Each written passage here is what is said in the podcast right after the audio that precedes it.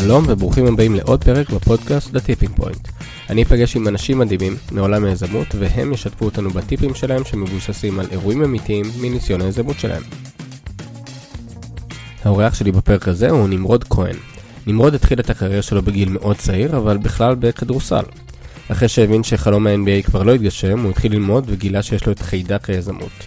מאז הוא הספיק למכור סטארט-אפ אחד, לעבוד בקרן השקעות, להקים מועדון כדורסל, ובימים אלה הוא מקים קרן השקעות חדשה. נמרוד ואני דיברנו על יזמות והאם זה מתאים לכל אחד. בוא נאמר ככה, להיות יזם זה ההחלטה הכי לא רציונלית שאתה יכול לקבל. רוב הסיכויים שתיכשל, לא משנה מי אתה, מה אתה, רוב הסיכויים שתיכשל, הסטטיסטיקה היא מאוד ברורה. מה הדבר הראשון שהוא מסתכל על סטארט-אפ בתור משקיע? בסוף כמשקיע, כשאתה מסתכל על צוות, אתה רוצה לראות שהיזמים סוגרים פינות הכי חשובות של המיזם. מתי לדעתו כדאי לגייס כסף ואילו שיעורי בית לעשות לפני פגישה עם משקיע. דיברנו גם על הערכת שווי בשלבים מוקדמים, הרי אין כללים ברורים לאיך קובעים שווי של סטארט-אפ בשלבים, במיוחד בשלבים מוקדמים. ואיך לזהות אם עסקה מול משקיע היא טובה או לא. עכשיו, כשאני אומר עסקה טובה, העניין של שווי ואחוזים והחזקות, זה איפשהו מקום החמישי, שישי, שביעי, פחות או יותר בסדר חשיבות ובסדר עדיפויות. אז אם תמיד רציתם לדעת על מה מדברים עם משקיעים כשאתם כבר לא בחדר, הפרק הזה הוא בשבילכם. פתיח ומתחילים.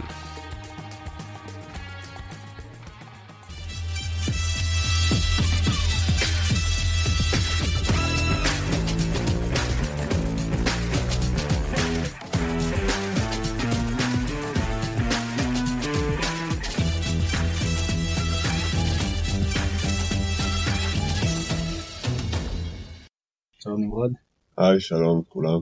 מה שלומך? בסדר גמור, כיף להיות פה, כבוד גדול, שיהיה בהצלחה. תודה רבה, אנחנו כאן ב Rise, אה, זה hub באחד העם 54, מארח אותנו. אה, אז בוא, בוא קצת אה, תציג את עצמך, תספר לכל המאזינים מי, מי אתה, מאיפה באת.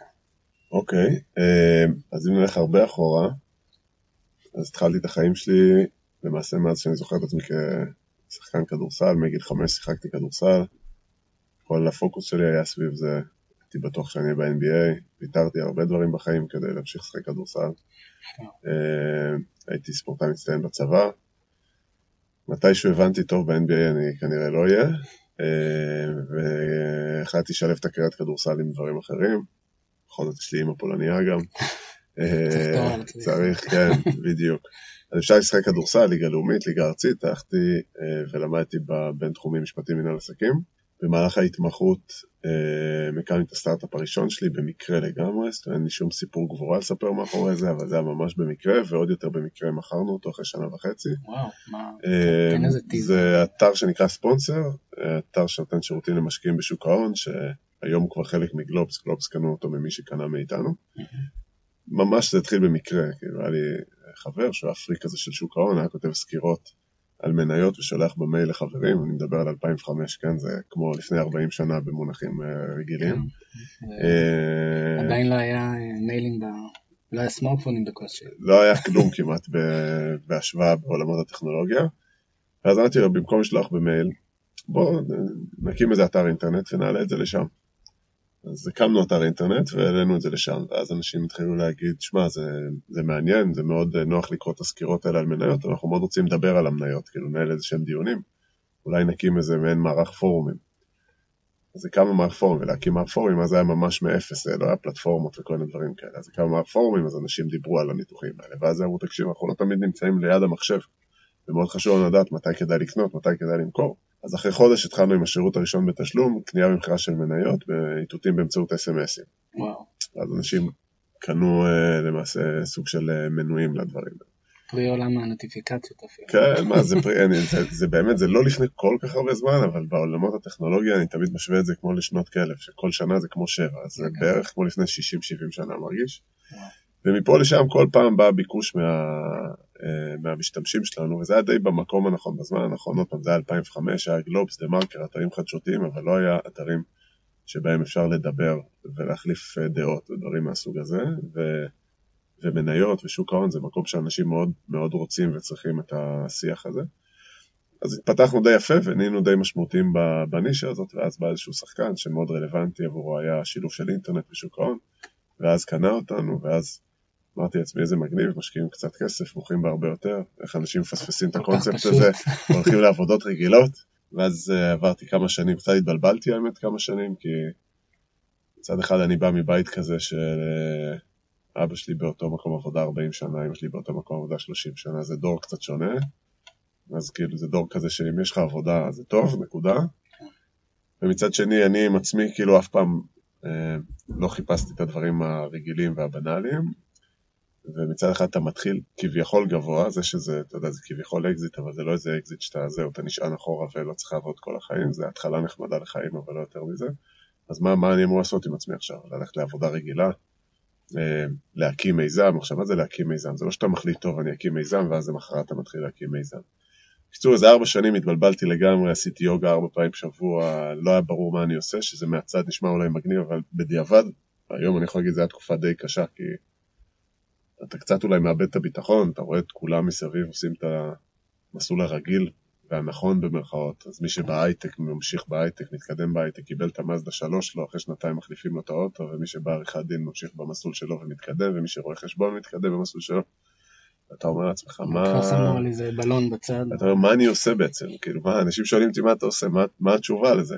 כן. אז די מבלבל, אז, זה, אז כמו שאמרתי, ארבע שנים פחות או יותר הייתי מעורב בכל מיני סטארט-אפים, חלק שלי, חלק של אחרים, רובם לא התרוממו, היה עוד אחד שהצליח לא רע ו... ומכרתי אותו לפני כמה שנים, ואז כמו הרבה דברים בחיים אה, שקורים במקרה, אחי פגש חבר טוב שלו שהיה שותף בפלאס ונצ'רס, שזה חברת השקעות שמשקיעה בסטארט-אפים שלבים מוקדמים, הם בדיוק קנו איזושהי חממה טכנולוגית, הוא אמר, שמע, אני מחפש מישהו שיוביל את החממה ויהיה שותף שלנו. מפה לשם תוך יומיים נהייתי משקיע. לעולם לא חשבתי להיות משקיע, לא ידעתי מה זה להיות משקיע, בחברות שהיו לי לעולם לא גייסתי כסף, אז לא כל כך הכרתי את העולם הזה. אבל עוד פעם, מזה שאחי הלך לכנס ופגש חבר שלו, אז תוך יומיים נהיה לי מקצוע חדש, שזה, שזה משקיע. ואז למעשה חמש שנים הייתי בפלאס ונצ'רס ובאקספלור. עשינו עוד הרבה השקעות, משהו כמו 40 השקעות בסטארט-אפים שלבים מוקדמים. מי, מי, מי זה פלאס ונצ'רס? אז פלאס, פלאס ונצ'רס למעשה זה מי שייסד אותה זה יוסי מולדבסקי, שהוא אומנם בחור צעיר אבל עם הרבה מאוד ניסיון ב... בעולמות ההייטק והסטארט-אפים ומשקיע כבר הרבה מאוד שנים, ודובי לחוביץ', הם למעשה השניים שמאחורי פלאס ונצ'רס. זו הייתה תקופה מאוד מעניינת, כי למעשה שם למדתי את כל מה שקשור לצד של המשקיעים. במקביל באותה תקופה הקמתי את הסטארט-אפ שאני הכי גאה בו, שזה קבוצת כדורסל, שזה הפועל רמת גן בכדורסל, שלמעשה זה... הפועל רמת גן בשנות ה-70 וה-80 הייתה אימפריה גדולה, וסטיב קפלן, סטיב שלכטר, אור גורן, כל מיני שמות, התחרתה במכבי תל אביב, ואז קרסה בשנות ה-80. המותג נעלם, המשיך רק בכדורגל, מאיזושהי סיבה אני אוהב את הקבוצה בכדורגל, לא ברור איך זה קרה. ואז מתישהו דגדג לי ולכמה חבר'ה בעצם להקים את הקבוצה מחדש במודל של קבוצת אוהדים, שהאוהדים בעצם הם הבעלים של הקבוצה. ו... ואז מעין תיקון כזה, כי אני פרשתי עם כדורסל כי די הגיל אותי איך שהענף מתנהל באופן כללי, ועסקנות ופוליטיקה וחוסר זהות וכל מיני דברים מהסוג הזה. אז בעצם הקמנו את הקבוצה, מליגה ב', שזה הליגה הנמוכה ביותר, זה אילץ אותי במרכאות לחזור לשחק.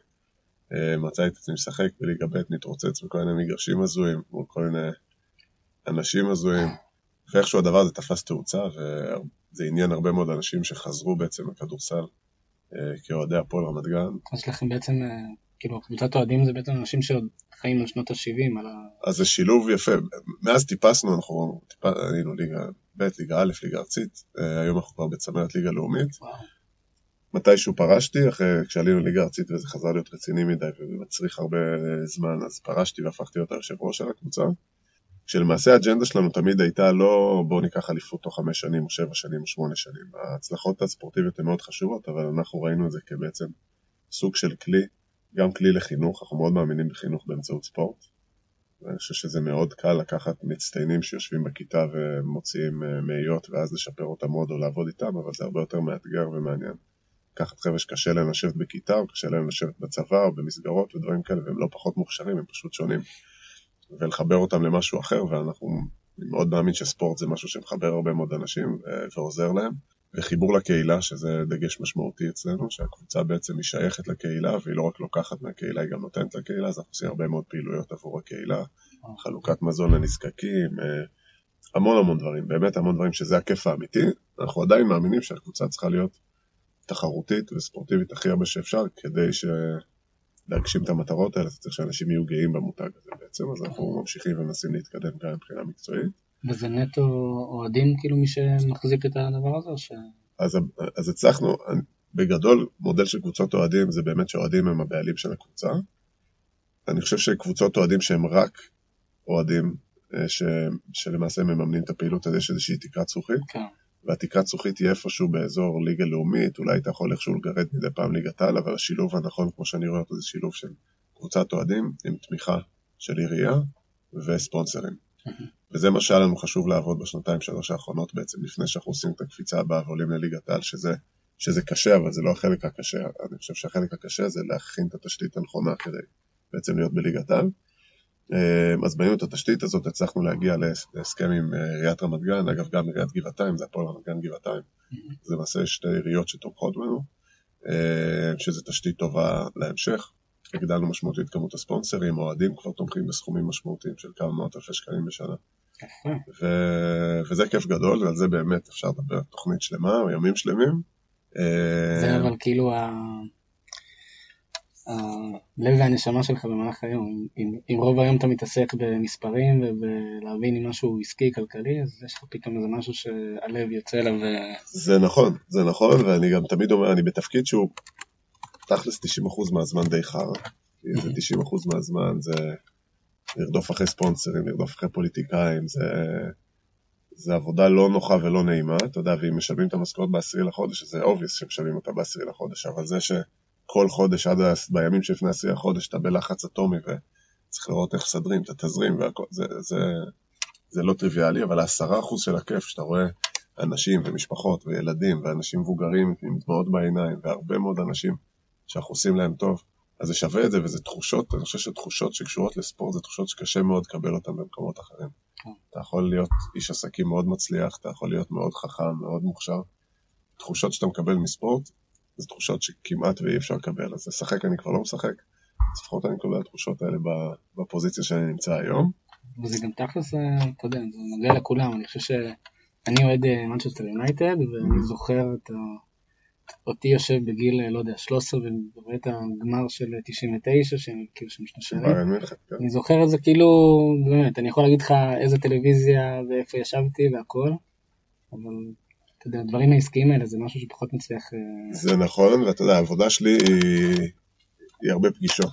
ויוצא לי גם להסתובב בעולם ולהרצות קצת על uh, סטארט-אפים ועל האקוסיסטם ודברים כאלה.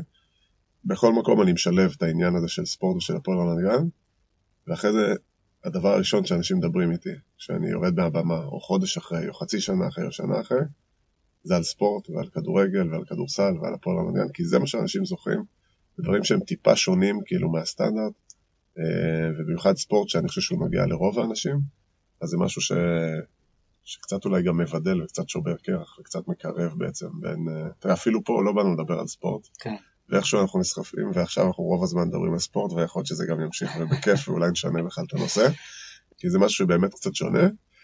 ואם נסיים רגע את, ה... את הסיפור ואת הרקע, אז למעשה מתחילת השנה אני באיזשהו fade out מפלאס ונצ'רס ואקספלור, ו...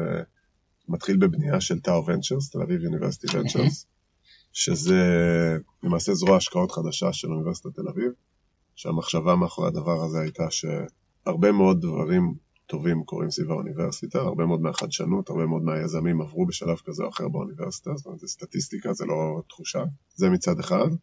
מצד שני ראינו שבארצות הברית כל האוניברסיטאות המובילות הקימו זרועות השקעה, MIT, סטנפורד, ברקלי וכולי וכולי, וכולם גם די מצליחות. כי זה באמת די עושה שכל, כי אם הרבה דברים טובים קורים בסביבה שלך, אז נכון שאתה תהיה שם ותהיה הראשון לתמוך והראשון לראות והראשון לזהות. אז הבנו שרוצים לעשות משהו, מצד שני, להקים עוד קרן השקעות רגילה זה פחות עניין, כי יש המון כסף בישראל, במיוחד בשלבים המוקדמים. אתה לא יכול להתחרות על ידי זה שתציע את העסקה הכי טובה לאורך זמן, אתה לא רוצה להיות שם. היזמים הטובים לא מחפשים את העסקה הכי טובה, אני חושב שהם מחפשים להתחבר למישהו שיכול להציע להם ערך אמיתי שכסף לא יכול לקנות, שיגדיל את הסיכוי שלהם להצליח. Mm-hmm.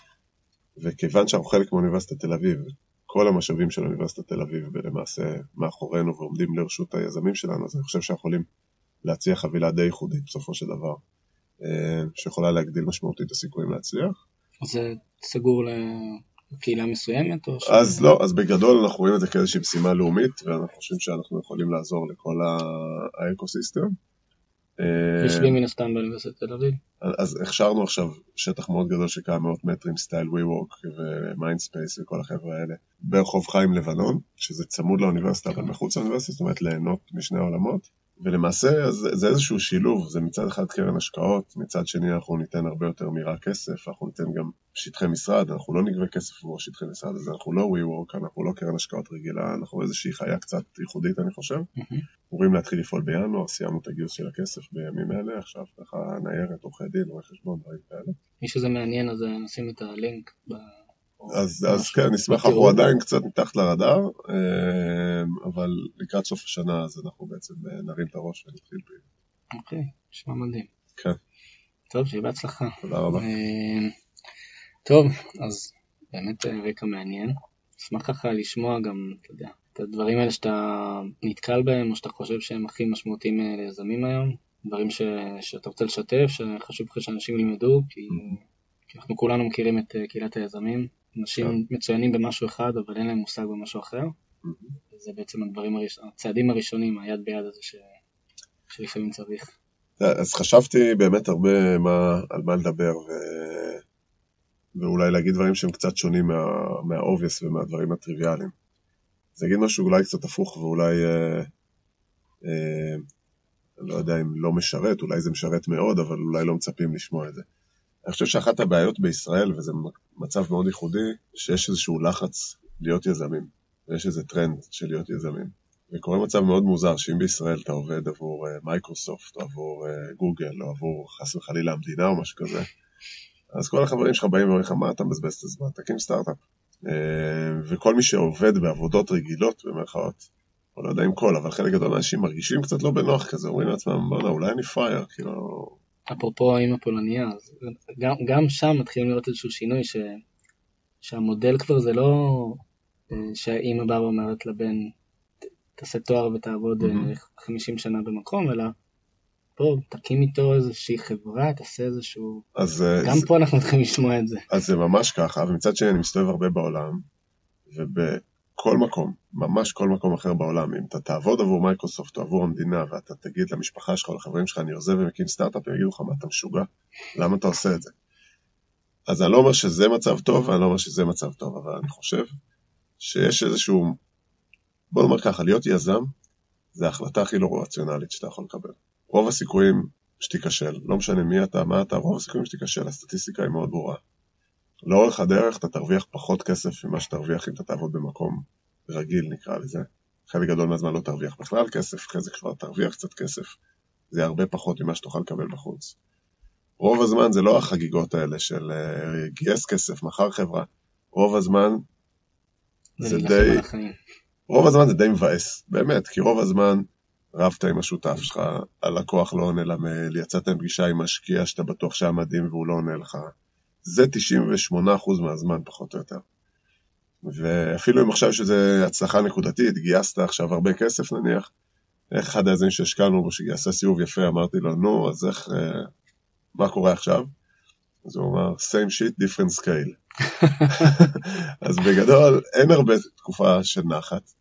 אז השאלה כשאתה אומר שאתה רוצה להיות יזם, השאלה מאיפה זה בא. מי שיש לו את החיידק הזה, אז כל מה שאמרתי עכשיו פשוט לא רלוונטי, וזה לא משנה, כי זה לא החלטה רציונלית, הוא לא עושה פלוסים ומינוסים, ואז יש יותר פלוסים אז הוא מחליט להיות יזם. הוא יזם, וגם אם הוא יעבוד באמדוקס הוא יהיה שם יזם, וגם אם הוא, אה, הוא יכול להיות שהוא בצבא גם מכר מיצים אחרי זה לשכני, אני לא יודע, זה משהו ש, שזורם לו בדם.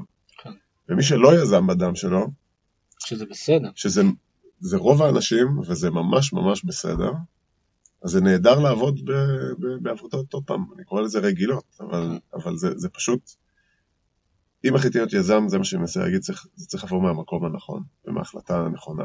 לפעמים אתה שומע אנשים שאומרים, שמע, קשה, קשה לחיות פה, לא מרוויחים הרבה כסף, יש הרבה הוצאות, כאילו, לאן העתיד שלי ילך, כאילו, אז אני ארוויח עוד עשרה אחוז, פחות עשרים אחוז, אבל הכל בסביבה הזאת. אולי אני צריך ללכת ולהיות יזם, ואז אני אעשה מיליונים. אני יכול בדקה להראות איך זה רק יכניס אותו לסיטואציה הרבה יותר קשה כלכלית. זאת אומרת, זאת לא סיבה להחליט להיות יזם, ממש ממש לא. כי כמו שאמרנו, רוב הסיכויים שאתה לא תצליח. כן. ואז זה רק יכניס אותך לאיזה סחרור כלכלי מהבחינה הזאת. אה, וגם לא צריך איזה טרנד, כאילו, שאתה מרגיש שכולם מסביבך עם הסטארט-אפים שלהם, ואתה רואה אותם, אתה שואל איך הולך, אומר, וואלה, פצצה, היה לי ככה, היה לי זה, פיילוט מטורף, הכל. רוב האנשים, לצערנו הרב, הם לא, אתה שומע על הדברים הטובים, אתה לא שומע על הדברים הרעים.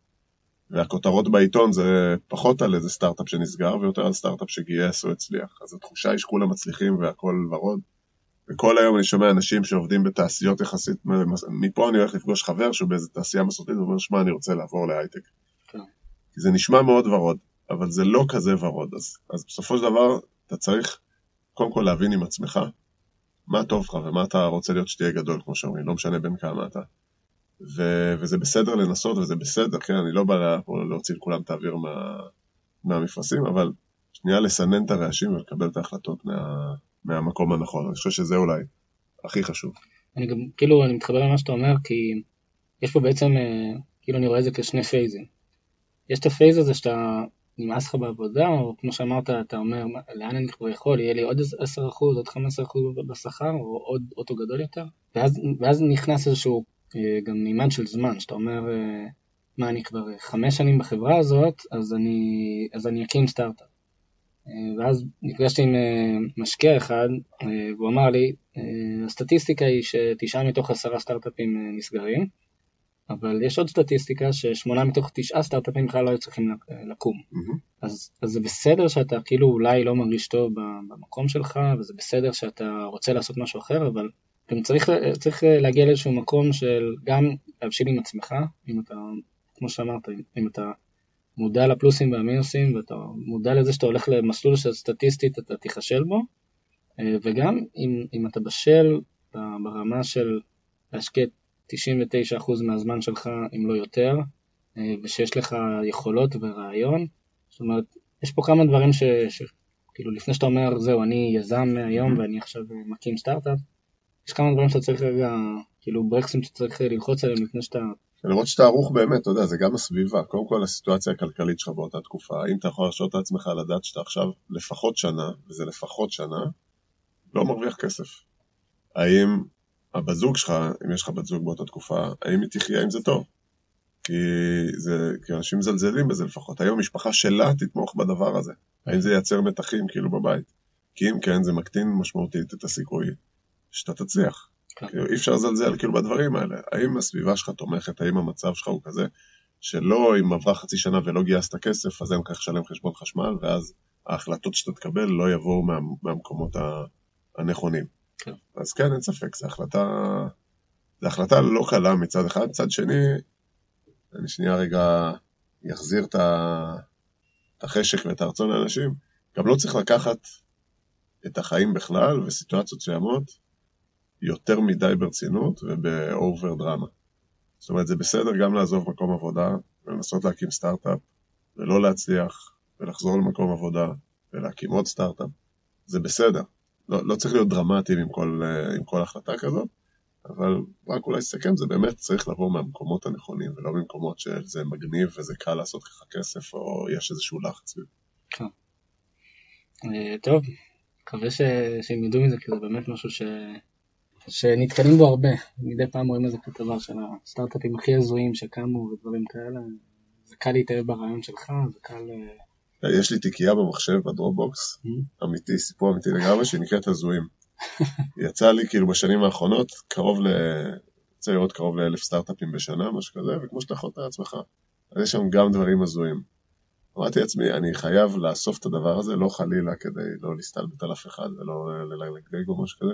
פשוט יום אחד אני מאמין שאני אסתכל על זה אחורה, אני לא יודע מה אני אעשה, זה הרצאה, ספר, משהו, אבל יש דברים מטורפים. בדיוק, אה, בדיוק נפגשתי עם, אה, אמרתי לך, לאה גולדברגר, והיא אה, יצאה לאחד, לאיזשהו סטארט-אפ, זה לא בדיוק סטארט-אפ, זה יותר מישהו שעשה פרויקט המונים כזה, והוא המציא, אתה יודע, עם כל המבוכה שבעניין, הוא המציא מעין שק כזה שתולים על הזנב של הכלב, וזה אוסף לו את הקקי בלי שאתה צריך לגעת.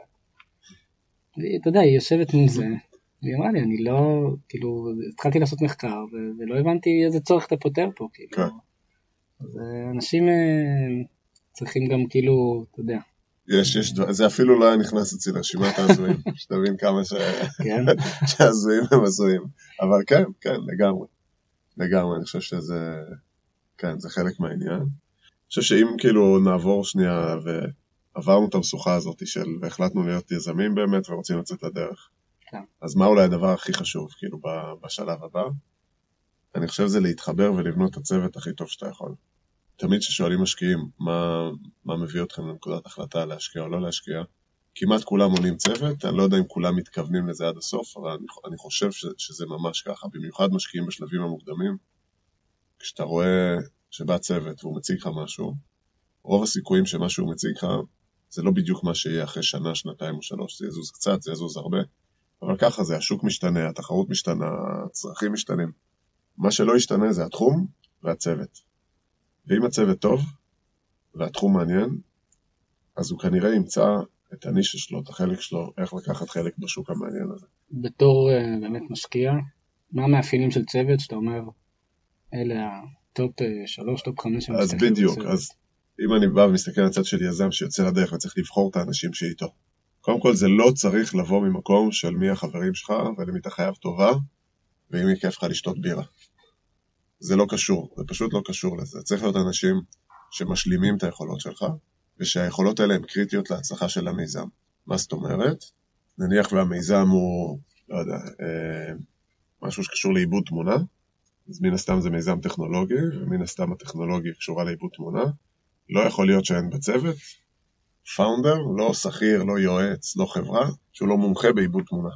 לחילופין, אם יש לך חבר שהוא בונה אתרים מאוד מוכשר, או מעצב מאוד מוכשר, אני לא בטוח שנכון לקחת אותו כשותף, כי הוא יעשה את העיצוב או את האתר בצורה מאוד... אה, זאת אומרת, זה מסוג הדברים שאתה כן יכול להוציא אותם ולעשות אותם בחוץ, עם עובד שכיר או עם איזו חברה חיצונית, כי זה לא המהות של החברה. בסוף כמשקיע, כשאתה מסתכל על צוות, אתה רוצה לראות שהיזמים סוגרים את הרגליים או את הפינות הכי חשובות של המיזם, שזה הערך למעשה של המיזם. אז יש מנכ"ל שהוא יודע לעשות נניח פיתוח עסקי או וואטאבר, תלוי כל, כל מקרה לגופו, ויש מישהו שסוגר את הטכנולוגיה בהיבט הרלוונטי, ואולי עוד אנשים שבאים עם ניסיון רלוונטי וסוגרים ומשלימים אחד את השני, לא דורכים אחד על השני מהבחינה הזאת שהם חולקים את אותן יכולות ואותו ידע. אז באמת, קודם כל, כמו שאמרנו, צוות שמשלים אחד את השני וסוגר את הדברים המהותיים של המיזם. עכשיו, יש את הרצוי ויש את המצוי, אתה יודע, אם זה חבר'ה שנפגשו לפני שלושה חודשים בכנס והחליטו לצאת לדרך ביחד, יכול להיות שזה יעבוד. אבל זה נותן קצת פחות ביטחון מחבר'ה שהיו ביחד בתיכון ובצבא ומכירים אחד את השני כבר שנים. בוא נאמר ככה, יכול להיות הצלחות גם במקרה שהם הכירו לפני שבועיים, ויכול להיות כישלונות במקרה שהם מכירים כבר 15 שנה והם יריבו חודש אחרי, אבל זה איפשהו נותן לך תחושה קצת, אה, קצת יותר נוחה. אז, אה, אז בהקשר הזה של בחירת הצוות, אני חושב שזה הכי הכי הכי חשוב, ולחשוב האם זה אנשים שנוח לך ונעים לך לשבת איתם בחדר כשהמצב יהיה מאוד קשה, כי מתישהו המצב יהיה מאוד קשה, והאם זה אנשים שכשהמצב יהיה מאוד טוב, זה גם סיטואציות לא קלות, כי פתאום יש אגו ויש כל מיני דברים כאלה, וזה זה לא פחות קשה מאשר מצבים אה, לא טובים. לדעת להתמודד עם אה, הדברים האלה. הצלחה אבות רבים והכישלון הוא כן, יתום. כן, וזה, וזה, וזה, וזה הורס חברות, יש הרבה חברות טובות שנהרסו בגלל בלאגן בין היזמים, בתקופות טובות או בתקופות רעות. אז באמת להרגיש הכי, לבנות את הצוות הכי טוב שאפשר. והדבר הבא שהייתי עושה אחרי זה, זה אנשים הרבה פעמים רצים וממהרים לפגוש משקיעים, כי יש איזה משהו נוח בזה בסופו של דבר. עזבת את העבודה שלך, ואתה רוצה לעזוב את העבודה, אתה אומר בוא, שיהיה לי משקיע, אז יהיה גם, תהיה גם איזושהי משכורת, אני ארגיש יותר בנוח, אני אולי אקבל גם יותר ביטחון, כי אם הצלחתי לשכנע מישהו לשים את הכסף, אז אולי אני לא הזוי ואני לא חושב על משהו שהוא מופרך. מצד שני, אני חושב שיותר נכון לך כיזם ולמיזם, בהנחה שיש צוות טוב, לנסות להתקדם כמה שאפשר לפני שמגייסים כסף, כל עוד זה בקצב סביר. מה היתרון של זה?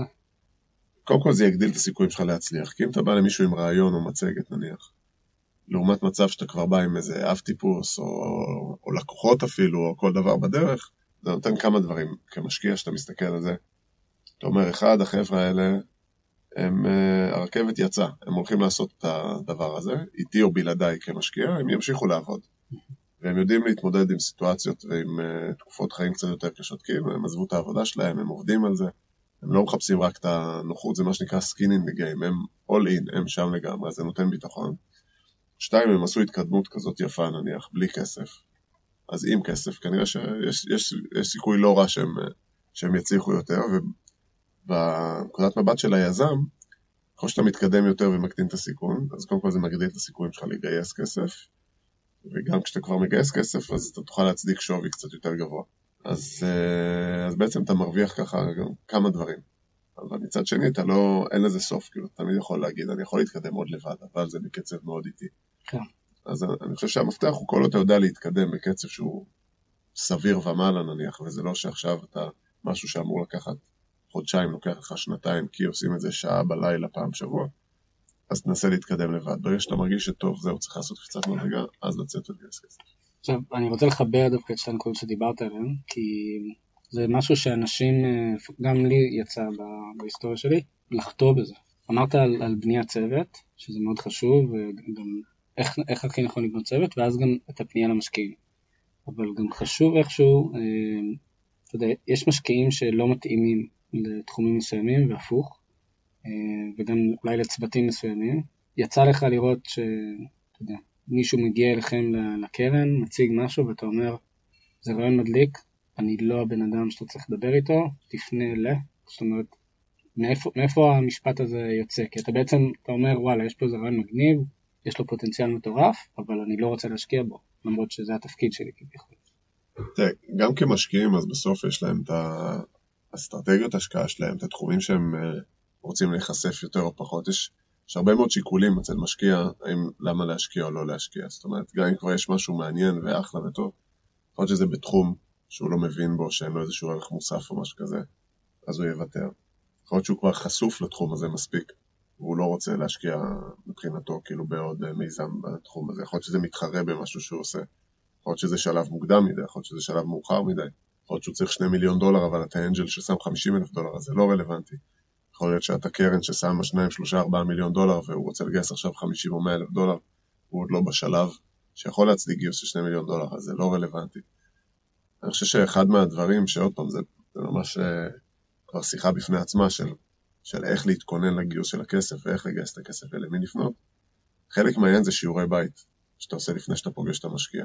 והשיעורי בית זה גם ספציפית על המשקיע עצמו, ברמה ממש האישית, וגם על ההשקעות אה, שאותו גוף עושה. כשאני אומר לעשות את השיעורי בית האלה, זה לא כי המשקיעים הם אנשים מלאי אגו ורוצים לראות שאנשים עכשיו אה, באים מוכנים כביכול עליהם, זאת אומרת, אולי חלק הם גם כאלה, אבל אני לא אומר את זה משם. אני, אני חושב שאתה רוצה לשדר שאתה מקצוען, ואם אתה תבוא מוכן לפגישה עם משקיע, ותעשה את השיעורי בית, שזה אומר אפילו ברמת איזה קבוצה הוא אוהד, מה ההיסטוריית השקעות שלו, מה ההיסטוריה בכלל שלו, אה, איפה הוא גר, שצריך פה, אתה יודע, לאזן לא, בין להיות לא. סטוקר, להגיד לו, אה, ראיתי אותך אתמול בסופר ואחרי זה הלכת לזה, אחר, יכול להלחיץ קצת, אבל כן לעשות אה, שיעורי בית, ולדעת איזה השקעות הוא עשה לאחרונה, וזה ייתן למשקיע ביטחון שבן אדם מקצוען. עכשיו, אם התכוננת כמו שצריך לפגישה איתי, אז אתה תתכונן כמו שצריך לפגישה עם עובד פוטנציאלי, עם לקוח פוטנציאלי, עם המשקיע הבא שלך, כי, כי כזה אתה, אתה, אתה מקצוען. אבל אם אתה בא אליי לפגישה ומתחיל, לא יודע, לדבר על איזה חברה ולקטול איזושהי חברה, נניח, ומסתבר שזו חברה בפורטפוליו שלי, סתם דוגמה, או uh, אתה בא ואני עושה השקעות של 100 או 200 אלף דולר לדוגמה, ואתה בא ומבקש ממני 5 מיליון דולר, זה מראה לי שאתה לא עושה את השיעורי בית. זה אומר שאתה לא, אתה תבזבז את הזמן שלך, אתה... בקיצור, זה, זה סימנים לא טובים. כן. אז אני חושב שבאמת אחד הדברים, כמו שאמרנו, זה לעשות את השיעורי בית האלה לפני שאתה יוצא כן. לדרך. נקודה אחרונה אולי, כי גם אני, יוצא לי לשמוע די הרבה יזמים מתחבטים בעניין הזה של, אה, של שווי של החברה, ואם זו עסקה טובה או עסקה לא טובה. בסופו של דבר אני חושב שהרי אין כללים ברורים לאיך קובעים שווי של סטארט-אפ בשלבים, במיוחד בשלבים מוקדמים. לא עושים uh, כל מיני DCFים ורואי חשבון ודברים כאלה, זה לא בא משם. יש כל מיני כללי אצבע וכל מיני דברים מהסוג הזה. וכיזם מאוד קשה לך להחליט את זה, את העסקה הזאת אני רוצה, כי כמו שאתה מוכר אוטו ב-60 אלף שקל, אתה אומר בוא'נה, אם הוא הסכים לשלם 60, הוא היה מסכים גם 62. אין לזה סוף. כן. ואם יש לך עסקה שהיא סבירה פלוס, ותכף נדבר מה זה אומר סבירה פלוס, והיא ביד, תיקח אותה. אל תחשוב כל הזמן, אני יכול לעסקה יותר טובה ועסקה יותר טובה. המסע הזה של גיוס כסף הוא שואב הרבה אנרגיות והרבה זמן והרבה משאבים, ובסוף זה לא ה business שלך לגייס כסף, ה business שלך זה לקדם את החברה. הוא גם הרבה פניות חדות, מישהו כבר יכול להגיד לך, הכסף אצלך ו... לגמרי. אז אם יש עסקה טובה, צריך לקחת אותה, ולא רק לחשוב כל הזמן איך לשפר. עכשיו, כשאני אומר עסקה טובה, העניין של שווי ואחוזים והחזקות, זה איפשהו מקום החמישי, שישי, שביעי, פחות או יותר בסדר החשיבות ובסדר עדיפויות. רוב היזמים זה הדבר הראשון שהם חושבים עליו. הוא רוצה 30 אחוז. אם זה היה 28 אולי הייתי רוצה, אם זה 30 זה נשמע לי הרבה. זה כמעט, כמעט, כמעט ולא רלוונטי. כל עוד זה לא איזה משהו הזוי לגמרי ומישהו עכשיו רוצה להשתלט לך על החברה, אז אם אתה מוותר על 23 אחוז, או 28 אחוז, או 25 אחוז, או כל... זה, זה פשוט לא משנה. הדבר, אני חושב, הכי חשוב בסופו של דבר, זה לחשוב ולבדוק האם הגורם הזה, האם האדם הזה, יגדיל את הסיכויים שלי להצליח. זה הכי חשוב. כי אם הוא יגדיל את הסיכויים שלי להצליח, אז גם אם אני מוותר כביכול על החלק הגבוה של הסקאלה נניח, מבחינת מה שאני מוכן, אז זה יצדיק את עצמו. ואם אני אתחבר עם מישהו שלא יעזור לי, או אפילו יפגע בי, אז מה זה יעזור אם ויתרתי רק על קצת אה, החזקות בהתחלה? אני חושב שבסוף אם יש משקיע טוב, שאתה מרגיש שהוא יכול לעזור לך, השווי והדברים האלה, בהנחה שזה לא משהו קיצוני לגמרי, זה פשוט לא חשוב. אגב, גם אני יכול להסביר למה למשקיעים, כמה שזה נשמע קצת הזוי, למשקיעים בשלבים המוקדמים השווי הרבה יותר חשוב מאשר ליזמים. כי מה שקורה זה לאורך הדרך עושים עוד סיבובים, וכולם מדוללים. זאת אומרת, המשקיעים בשלבים המוקדמים הם ממש כמו היזמים. מהבחינה הזאת שהם בתחילת הדרך ומדוללים לאורך הדרך. עוד שניים, שלושה סיבובים יבוא עכשיו, החברה תצליח, יבוא משקיע שרוצה לשים עכשיו עשרה או עשרים מיליון דולר, הוא יראה שנניח היזמים דוללו יותר מדי, האינסנטיב שלהם ירד, אז הוא יגיד, אני מוכן לשים את ה-20 מיליון דולר האלה, אבל בואו נתקן ליזמים ונוסיף להם אופציות או החזקות. זה, זה, זה קורה והמון. אף אחד לא יבוא ויגיד, אני רואה שהמשקיע הראשון החמוד הזה הוא דולל יותר מדי, בואו נוסיף לו החזקות. זה לא יקרה. היזמים בסוף הם... בהנחה שהיזמים טובים ומרוצים והם מובילים את החברה למקומות טובים, אז המשקיעים תמיד ידאגו שיהיה להם מספיק אינסנטיב. אני רואה בחברות שלנו, קורה שיזם מוכר מניות תוך כדי סיבוב, ומיד נותנים לו עוד אופציות לצורך העניין, כדי שהאינסנטיב שלו יהיה חזק בפנים. אז זה באמת לא, לא כזה, אני חושב שזה לא כזה קריטי. יש דברים אחרים שהם חשובים, אתה לא רוצה לאבד שליטה נניח בבורד, כאילו כבר בשלבים מוקדמים, או כל מיני זכויות וטו קיצוניות מאוד, כאילו שלא רואים את זה הרבה, אני חושב שרוב המשקיעים בסופו של דבר הם די הוגנים, והרוב זה די common practice ודברים שהם מקובלים. אז בהנחה שאין איזה עזים כאלה שיכולות מאוד לסכן את העתיד של החברה, אז אני חושב שבסוף אם יש משהו ביד וזה עם אנשים טובים שיכולים לעזור לך, אז יאללה, לשחרר את זה ולהמשיך הלאה.